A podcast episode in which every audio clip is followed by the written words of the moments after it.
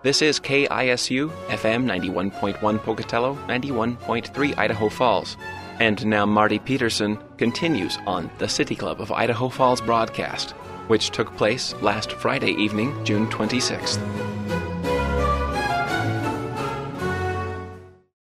Last week, uh, a week ago Tuesday night, uh, my wife and I were, were in New Jersey uh, visiting family.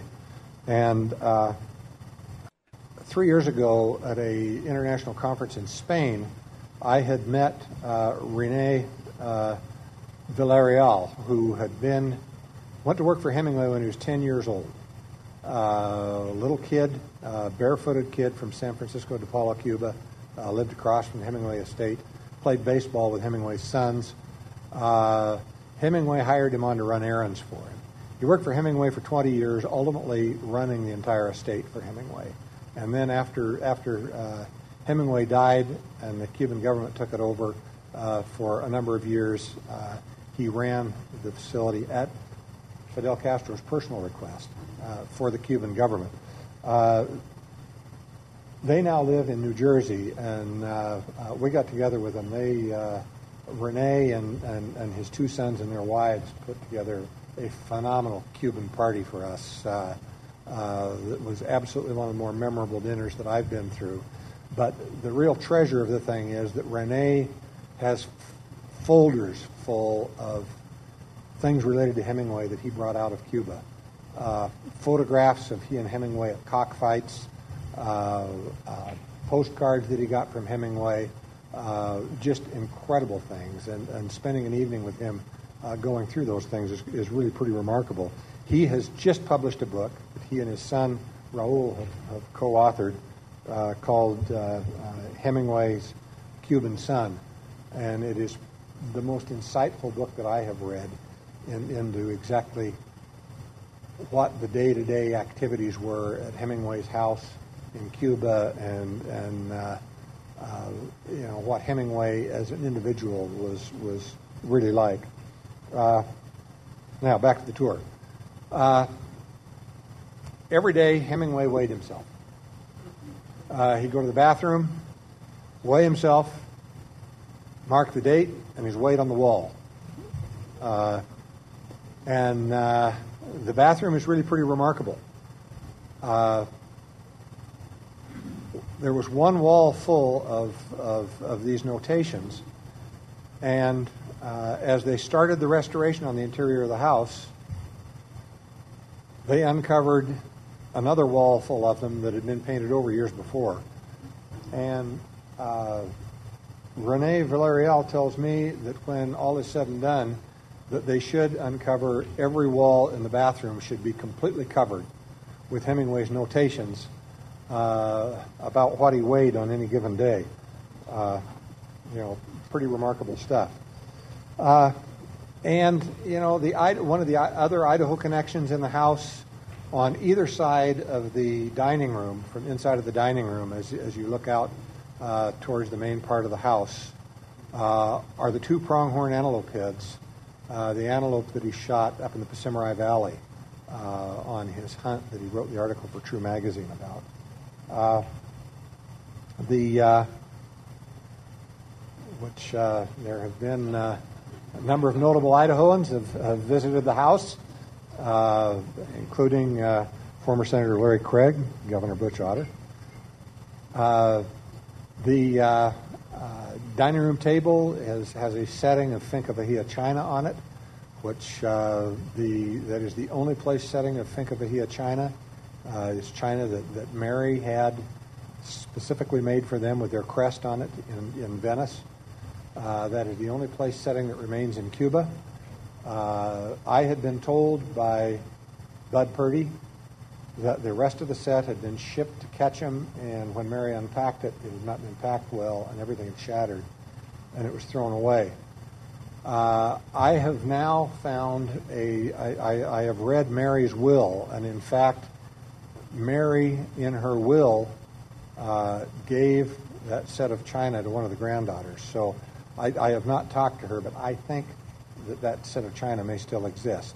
Uh, there is Venetian glass uh, uh, that, that, Mary brought over, with some of the pieces are uh, sitting on the dining room table in Cuba. Uh, the first time that I saw them, I looked at it and I said, you know, if you go into the laundry room of the house in Ketchum and go up in the second shelf in the broom closet and get back behind the detergent boxes, the rest of that set of Venetian glass is sitting in that cupboard. Uh, the Pilar, Hemingway's fishing boat, uh, is dry docked on top of the tennis court.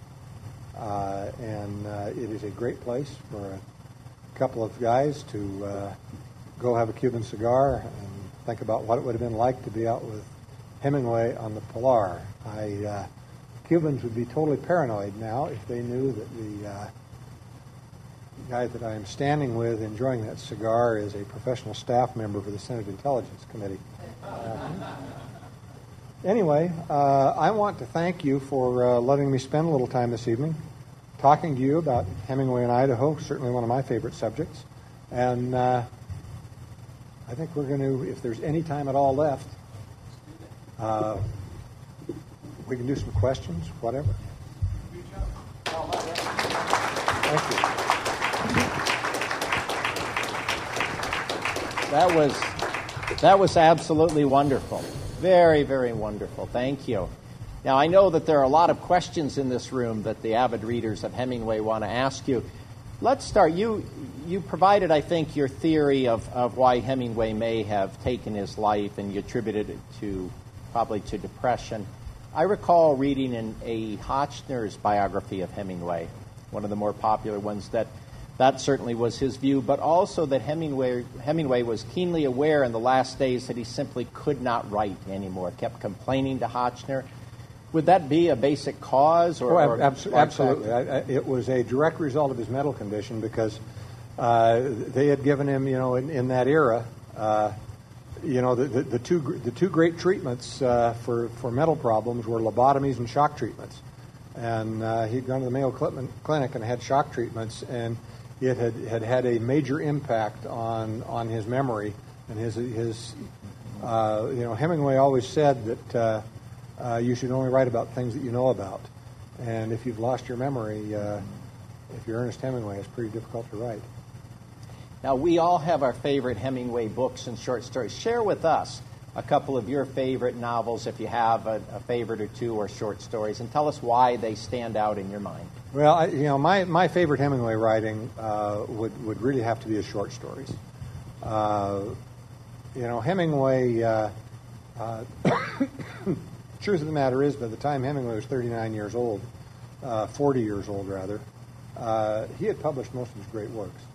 And the, the short stories, I think, are, are just about as good as it gets. And my favorite short story is, is a two part short story called Big Two Hearted River, uh, which is, is uh, one of the Nick Adams stories. Uh, and, and it talks about a fishing trip uh, on, uh, he calls it the Big Two Hearted River in Upper Michigan. Uh, actually, in, in real life, it's the Fox River in, in Upper Michigan. And Nick Adams has just come back from, from World War One and, and he's trying to put his life back together and is doing it by going on this on this fishing trip. Uh, if even if you don't fish, which I'm a fly fisherman, uh, but even if you don't fish, it's uh, a stunning piece of writing. And, and I had several years ago, uh, the Ketchum Historical Society asked me to come up on Hemingway's birthday and do a presentation uh, up at the museum in Ketchum. And after the, the presentation was over, this, this young guy walked up to me, very intense guy with a shaved head and round wire rim glasses, and he said, I need to talk to you. And, and I said, let's talk. And he said, we can't talk here. And I said, well, okay, that little side room. I said, let's go there. And he had this great big manila envelope. And uh, we walked into the side room, and there was a table there, and he took that manila envelope and he turned it over upside down and he dumped it on the table. And the first thing that I saw was, was you know, the Karsh photo of, of uh, this the Karsh photo of Hemingway with the, the turtleneck sweater on. Uh, an original out of Karsh's studio of that photo, inscribed by both Hemingway and Karsh. And I thought, you know, this guy's got some stuff. A bunch of snapshots of family vacations with Hemingway out running across the beach uh, Uh, uh, photos out on the Pilar, that type of thing. And then there was a copy of short stories, Hemingway short stories, and I opened it up and it was autographed. And, and it turned out this, this guy was, his father was George Saviers, who was Hemingway's doctor at Ketchum. And I'm paging through this, and I get to Big Two Hearted River, and Hemingway had written a marginal note, and it said, "This is the best thing I ever wrote." And I, you know, I felt really good. I felt well, that's good, good. And and uh, a question back here from John. Go ahead and speak up, John, and then I'll relay it for the ra- for purposes of the radio. Now, let, let me repeat that question for the, for the listeners on the radio. Uh, John asked, uh, he heard that on the day that Hemingway took his life, that close friends went to his home in Ketchum, that Mary gave to the friends the shotgun with which he took his life and proceeded to cut it up in pieces. That, that you know, as near as I can tell, John, that is a true story. Uh, Bud actually ended up with the pieces, and Bud went out no, someplace known only to him and buried them. There is a story that has started circulating lately that, in fact, the individual that had the cutting torch that uh, uh, cut the shotgun up didn't cut up the shotgun that Hemingway shot himself with, cut up another one, and that the real shotgun is still out there. Uh, I I kind of view that as urban myth. Uh, I've, I've, got to tell you, and, and, I tie it in with Hemingway's typewriters. Uh, Hemingway must have owned 100 typewriters because every place you go that had anything to do with Hemingway, his typewriter's there. Uh, and, and I suspect there, that may be true with shotguns. Uh, you mentioned that Hemingway uh, often wrote while standing up, as did Thomas Wolfe. Do you know why Hemingway chose to stand up to, to write? I, I, I think he just found it to be very comfortable, uh, a, a, a, very comfortable way to write. You know, I don't know. I mean, his writing habits, he wrote standing up, he wrote in the morning. Uh, you know, because he wrote in the morning because he didn't start drinking until the afternoon. Uh, and he was clear headed. Uh, a, a, mixture. He, he wrote a mixture of, of uh, uh, primarily he wrote longhand, but uh, uh, uh, also did typing. You know, one of, one of the things that we are going to miss with the current generation of, of writers is that with the advent of word processors, you got the delete button, and you have no idea what an original manuscript looked like. Uh, uh, the radio listeners won't see this, but the people that are, are here saw a, a picture of a page out of For Whom the Bell Tolls. And you could see all of the editing that Hemingway had done on that and and that exists for for every one of his every one of his manuscripts. Uh, uh, in fact, uh, A Farewell to Arms has, I want to say, 14 endings. There are 14 different endings in the Kennedy Library for Farewell to Arms. Uh, you know, with word processors, all that stuff's going to be deleted and it's going to be gone, and that's going to be really unfortunate.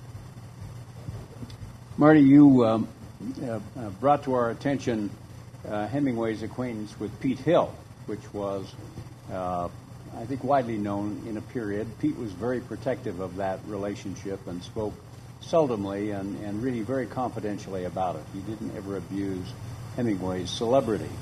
But he told me a story once about uh, his experience with Hemingway uh, and another group of friends in Ketchum, all of whom were great pals and great drinking buddies and that they had put a bottle of whiskey in a safe at the old First Security Bank at the corner of Sun Valley Road and the main street in Ketchum, and it was to be uh, enjoyed by the last of them to survive. Uh, do you know any truth about that story? And uh, and was Pete the last survivor? You know, the French have a word for that. It's called a, a tontine, I think. Is is that right? Uh, you know, I, I, would not be surprised. Uh, but uh, and, and if in fact that happened, Bud Purdy would be the last would be the last man standing. Uh, uh there is, well, now wait a minute. That's not that's not necessarily true. Uh, Forrest McMullen, Duke McMullen, uh, would have been a part of that as well, and he lives in Las Vegas. he is he is a friend. I, I get Uh, probably twice a year, he calls me up on the phone to chat. Uh, a, a, fascinating guy. Uh, was was also one of the pallbearers at Hemingway's funeral. Uh, Duke left Ketchum in 1960, I think, and moved to Las Vegas. Uh, and went to work for uh, the uh, Sands in Las Vegas as a greeter and spent his entire life, his entire adult life, standing out greeting people as they, as they came into the casino. Uh, doesn't have a nickel to his name, but has the greatest bunch of stories about people that, that, that you would ever run into because he'd be down there greeting, and all of a sudden, Marlene Dietrich would roll into town, an old friend of Hemingway's, and of course, you'd have to go into the sands to, to see McMullen, and they'd have to go out on the town together.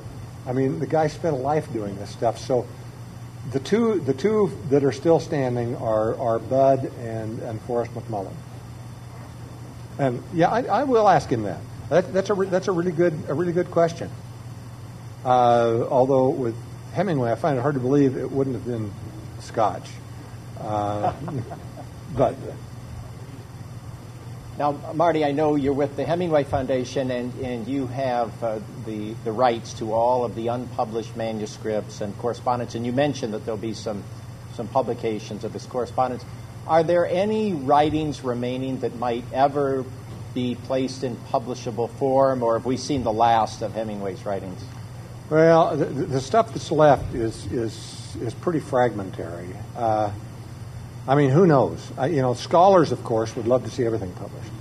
Uh, but even though even though our foundation owns the rights to all the unpublished works, uh, we would never do any publication activity without the permission of the family. Uh, among other things, it is just dealing with the family's attorneys on on uh, uh, property rights, in spite of the fact that we own them, is a very very difficult situation. Uh, and, and who knows, there may be a subsequent generation. Once Pat Hemingway dies, who's the last remaining son, uh, you know, there may be members of the family that won't feel so strongly about the fact that, that incomplete works shouldn't be published. Uh, the, uh, uh, at the book table over there, uh, they have the two editions of True at First Light that have come out in the last four years. The first edition uh, was published by Scribner's. Uh, it was Hemingway's uh, uh manuscript about his last African safari. And then uh, two years ago, the Hemingway Foundation published an edition that is, is, is the complete manuscript, unedited. Uh, and if you look on the book table over there, the complete manuscript is the hardbound one, the edited version is, is the paperback. Uh, yeah, there there are things there. Uh, you know, if you've ever read the Garden of Eden, uh, you know, I think the, the, the complete manuscript for the Garden of Eden runs something like three times as long as as what the published edition runs. And and there is some talk about perhaps taking some of the books that have already been published and maybe publishing editions that include complete manuscripts. Good. One more question back here. Yes, please. Good. Let me repeat that question for the sake of our radio listeners, which, by the way, you should know the program will be rebroadcast on KISU Monday at 6 p.m. by our friends at KISU. Marty, the question is we understand your direct involvement in the preservation of the home here in Ketchum and in Cuba. Do you have a role uh, with, the, with respect to the preservation of the home in Key West? The uh, home in Key West is a private, privately owned home. Uh, it is open to the public. It is maintained as a tourist site. Uh, it is maintained as a for-profit tourist site.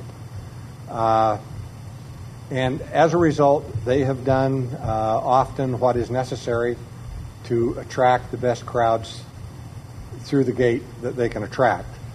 Uh, about three or four years ago, Pat Hemingway, uh, Pat and Carol Hemingway, Ernest's surviving son. Pat and Carol live up in Bozeman. And they decided to go down and visit the home in Key West because Pat grew up in that home. Uh, that home had been a gift to uh, Ernest and his second wife, uh, Pauline Pfeiffer, from Pauline's uncle Gus Pfeiffer, uh, had, had given that to them. And, and uh, Pat and, and his brother had grown up in that house, and he hadn't been back in it since the family had sold it. So he contacted the people that own it, told them that he uh, they were coming down to Key West and, and would like to come through. Well, naturally, owners were delighted. And Pat and Carol arrive in Key West, and they've got a rental car, and they decide to drive by the house. And they drive by the house, and there is a huge banner that says, Welcome Patrick Hemingway, Ernest Hemingway's sole surviving son. And uh, so he and Carol decide, talked it over and decided that uh, they would come in unannounced and not tell anybody who they were and take the public tour. And uh, they took the public tour, and Carol wrote a wonderful piece uh, for the Hemingway Review, uh, the journal of the Hemingway Society, on touring the Key West house and uh, what is correct and what is not correct about what is said about the house.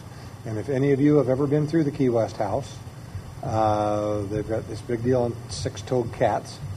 Uh, Pat says Hemingway never owned a cat in Key West. They never had a cat there. They had cats in Cuba, they had cats in Ketchum, but they never had cats in Key West. Uh, they got a penny that's sunk out in the swimming pool that says, you know, the line is that Hemingway told Paulette that, you know, his last penny was going to go into building a swimming pool or something. No. Uh, there's a toilet there that's a fountain out, uh, uh, you know, by the swimming pool, and they do not remember that there was ever a fountain there, that a toilet that had been made into a fountain.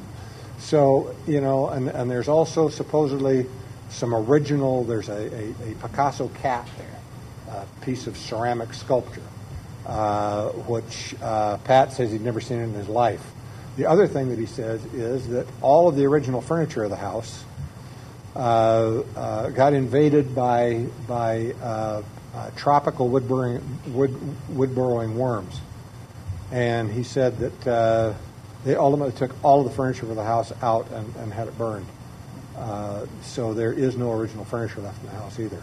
But uh, all of that said, it is the house that Hemingway lived in in Key West, and uh, you know it is certainly better than nothing. Marty, we want to extend our appreciation to you. This has been a wonderful, illuminating discussion of Ernest Hemingway in Idaho. Thank you, ladies and gentlemen. And, and please accept from us a history of Idaho Falls in Bonneville County. Oh, Thanks again wonderful. very much. Thank you.